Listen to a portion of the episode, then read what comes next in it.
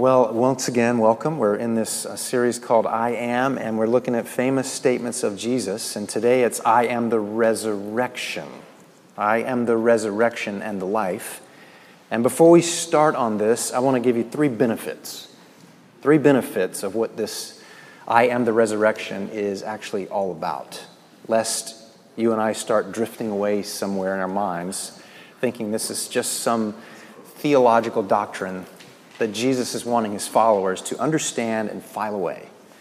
The three benefits that I want to talk about this morning is number one, that God invites you to be honest. Number two, God turns your funeral into a feast.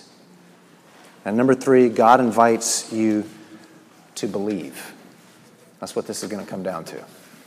So there's the three benefits. Let me read the passage and then we'll come back and talk about each of those, those benefits. It's found in John chapter 11, starting in verse 21.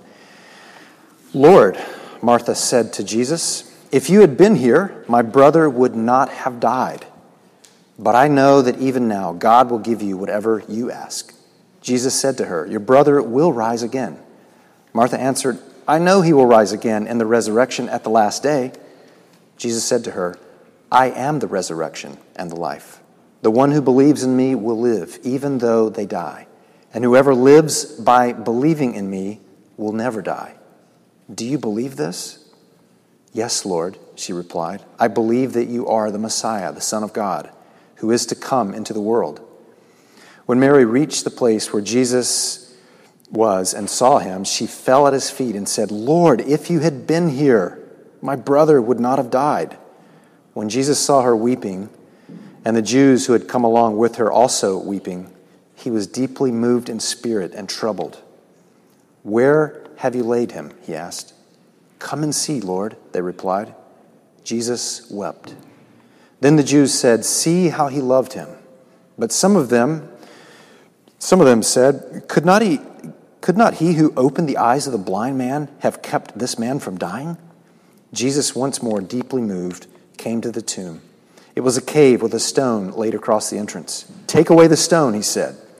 But Lord, said Martha, the sister of the dead man, by this time there is a bad odor, for he has been there four days. Then Jesus said, Did I not tell you that if you believe, you will see the glory of God? So they took away the stone. Then Jesus looked up and said, Father, I thank you that you have heard me. I knew that you always hear me, but I said this for the benefit of the people standing, standing here, that they may believe that you sent me. When he had said this, Jesus called out in a loud voice, Lazarus, come out. The dead man came out, his hands and feet wrapped with strips of linen and a cloth around his face. Jesus said to them, Take off the grave clothes and let him go. Wow. Let's, uh, let's pray again together. Father God, we, we seek for you right now to bring hope. We seek right now for you to reveal these real life, truly relevant to our lives right here in San Francisco. Show us, reveal to us the, the true benefits of you being the resurrection. Uh, we pray this in Jesus' name. Amen. Did you notice verse 21 and 32? Mary and Martha say, Where were you, Jesus? If you had been here, this wouldn't have happened. Where were you? You got to love the candid honesty of people in the Bible. You just got to step back as you read it and go, these folks are having real talk with God. They're not just going to church, they're not just wearing the right stuff and singing as loud as they can and thinking, it's all going to be great. Let's all just be happy. They're being very real with God. And that is the number one benefit here that I'm trying to communicate about the I am statement, I am the resurrection and the life, is God is inviting you and me to just have some real talk. Just have some real talk. Just be real and honest. If you read through the book of Psalms, which if you haven't, I plead with you, get in the Psalms. 150 chapters, and yet 60% of those Psalms are laments. It's lamentations. It's not bitching and moaning that things are bad and the, the world has gone to hell and it's all over, but it's grief. and lament. And dare I say that we are not good at lamenting and grieving. Uh, typically, uh, we have ways that we want to deal with death itself. I don't know about you, but ways that I've dealt with death through loved ones or friends of mine is denial. It's just denial, or I get real busy. Uh, I just want to move along. I just want to keep rowing the boat, perhaps right off the cliff in my busyness, and assume or act as though it never even happened. Or sometimes we want to numb the pain.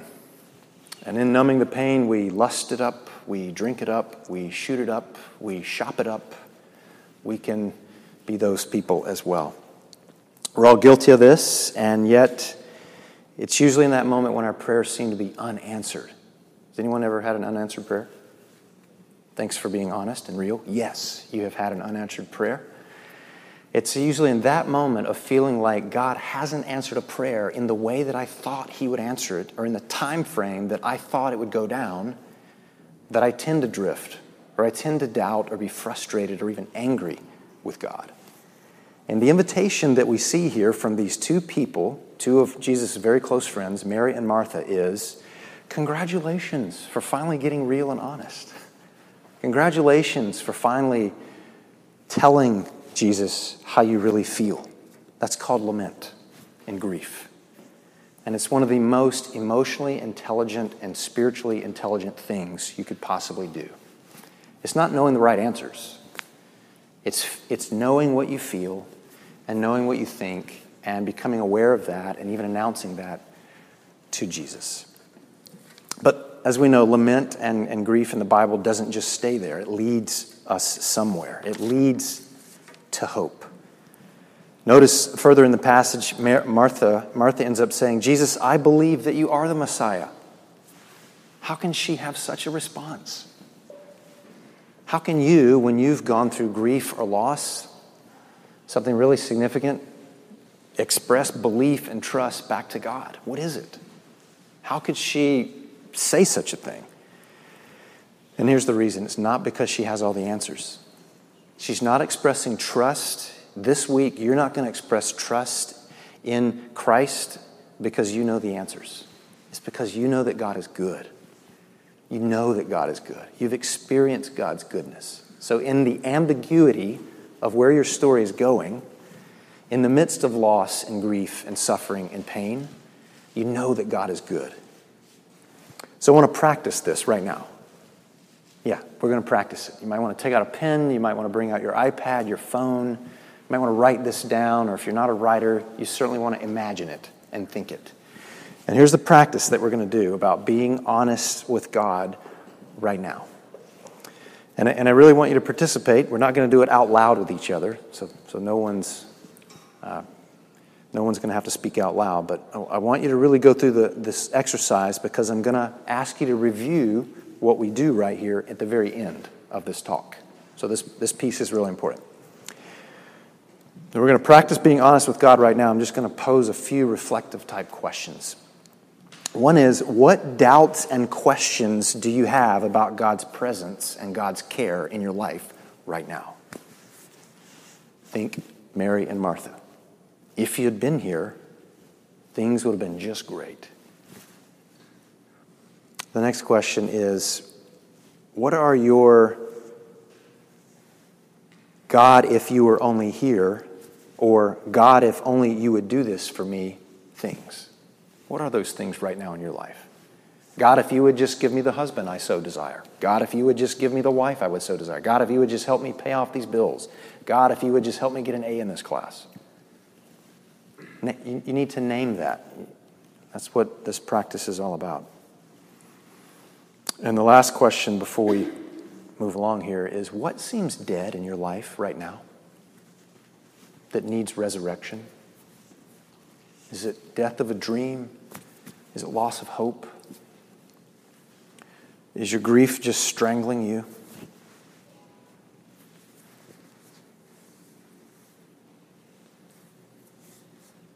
All right, lest we, lest we linger there too long, we're going to get into the second benefit. Second benefit, and that is that God turns your funeral into a feast. Okay? This is exactly what happens in the context. If you, if you read this story and reread this story, Jesus is coming into essentially a funeral. People are weeping.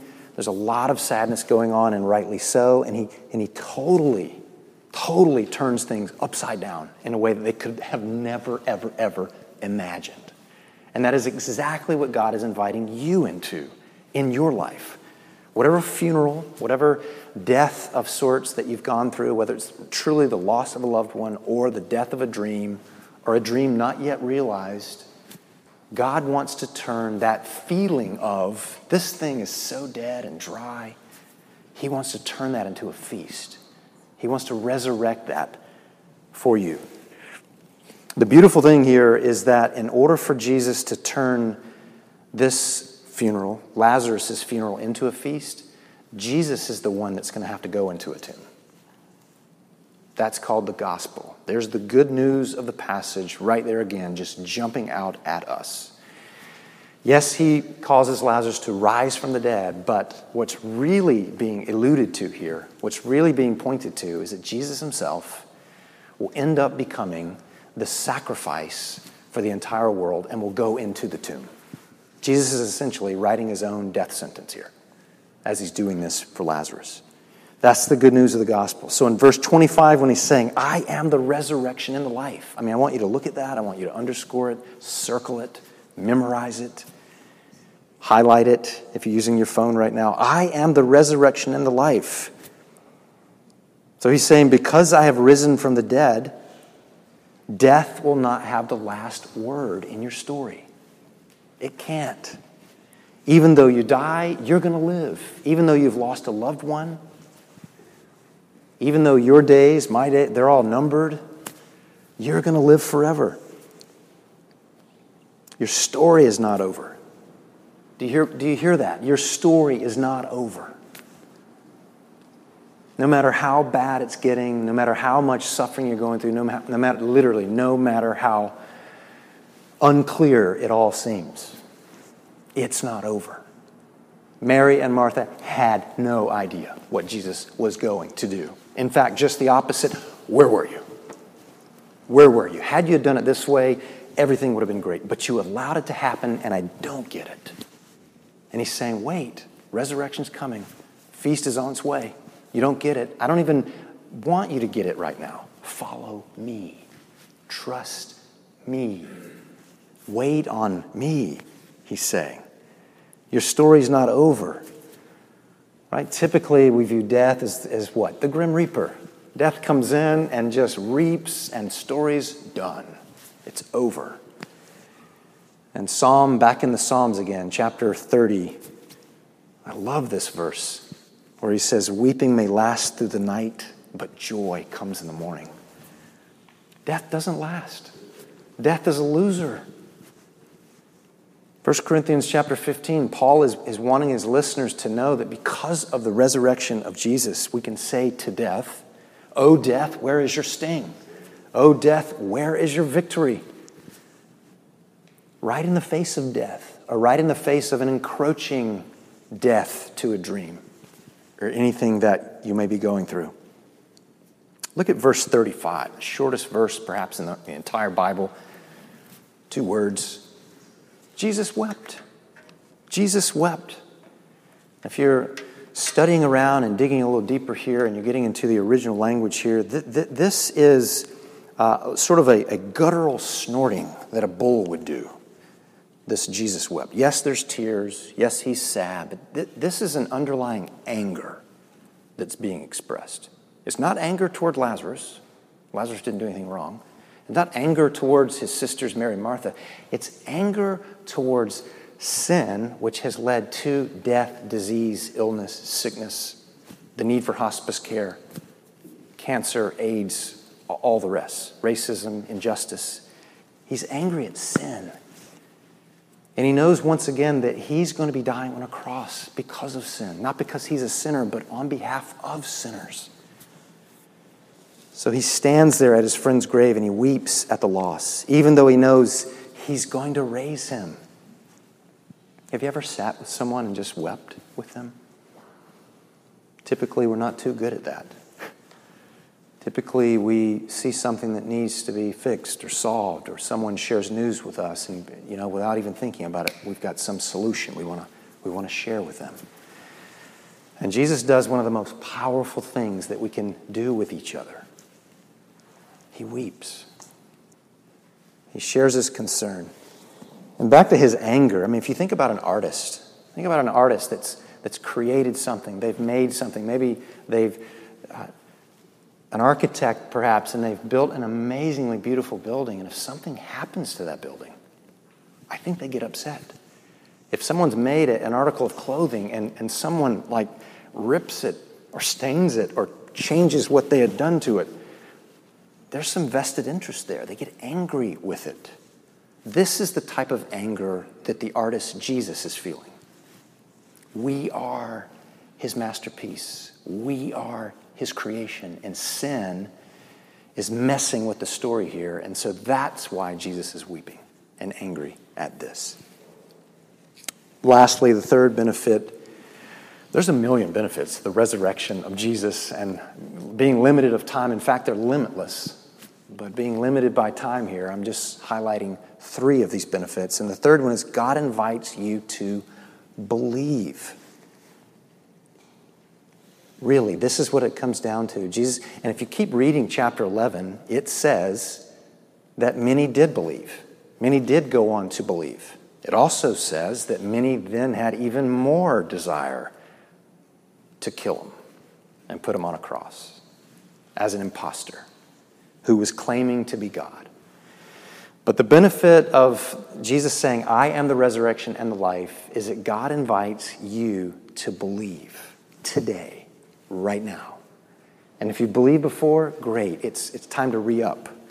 It's time to remember that commitment and, and re believe again. And he's not saying, believe in me as a category.